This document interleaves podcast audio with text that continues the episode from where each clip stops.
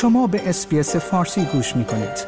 با رفتن به sbs.com.au به اخبار و گزارش های بیشتری دست خواهید یافت.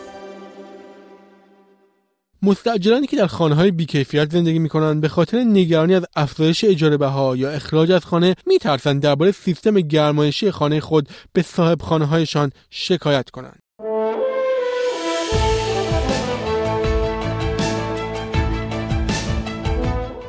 تنش های ترکیبی ناشی از افزایش هزینه مسکن، قبوز انرژی و گرمای تابستان در مسکن های بدون استاندارد عوارض جسمی و روحی برای مستاجران به وجود آورده است. گزارشی از سازمان بترنتین که روز پنجشنبه منتشر شد نشان داد که در خانه های قدیمی و نامناسب مستاجران دمای ناسالمی را تحمل می کنند. جهنم توصیف رایجی برای خانه های آنها در ماه تابستان بود از سمتی استفاده از سیستم های تهویه قابل حمل هزینه انرژی را دو برابر کرده به این معنی که پول کمتری برای غذا اجاره و داروهای ضروری بین این افراد وجود دارد. تابستان های آینده احتمالا هوا گرمتر می شود و موجهای گرما مکرر شدیدتر و طولانیتر خواهند بود.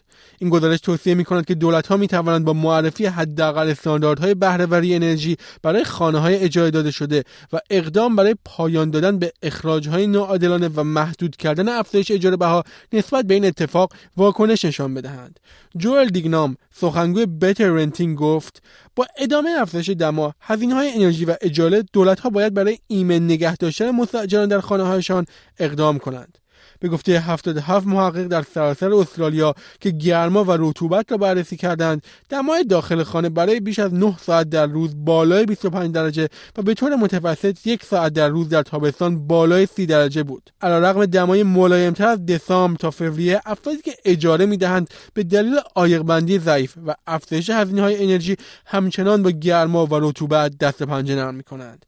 های ساختاری و خانه های بدون استاندارد بر مشکلات مستاجرین افزوده است. این در حالی است که تعداد فزاینده از صاحبان خانه از انرژی ارزان قیمت خورشیدی در طول تابستان و زمستان بهره مند می شوند از سمت دیگر مستجرها از شکایت به صاحبخانه و مشاوران املاک میترسند چرا که از افزایش تلافی جویانه اجاره بها یا تخلیه مسکن با کمبود مسکن میترسند.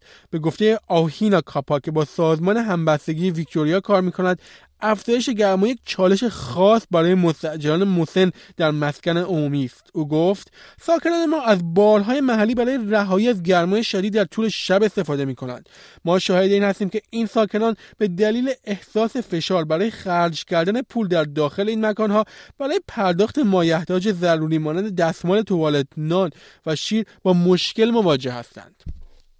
یک خانه اجاره تزمانیا بالاترین دما را با دمای 51 ممیز 8 درجه در داخل یک ساختمان ثبت کرده است.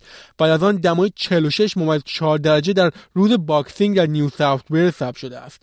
همچنین اجاره کنندگان در قلمرو شمالی تقریبا تمام وقت خود را با دمای بالاتر از 25 درجه سپری می کنند کوینزلند مشخصات مشابهی با قلمرو داشت در حالی که ویکتوریا به طور کلی یک ایالت سردتر با درجه حرارت در محدوده سالم حدود 18 ساعت در روز بود این گزارش نشان می‌داد که اجاره کنندگان مسکن اجتماعی در استرالیا جنوبی بیشتر از اجاره کنندگان خصوصی در محدوده دمای ناسالم سپری می کنند. همچنین اجاره کنندگان در قمرو مرکزی استرالیا جایی که دسترسی به تهویه مطبوع داخلی رایجتر است در بیشتر مواقع دمای سالمی را ثبت کردند. شنوندگان گرامی این گزارش همکارانم در SBS News بود که توسط من نیو صدر تهیه و تقدیم حضور شما شد آیا می خواهید به مطالب بیشتری مانند این گزارش گوش کنید؟ به ما از طریق Apple Podcast، Google Podcast، Spotify یا هر جای دیگری که پادکست های خود را از آن می گیرید گوش کنید؟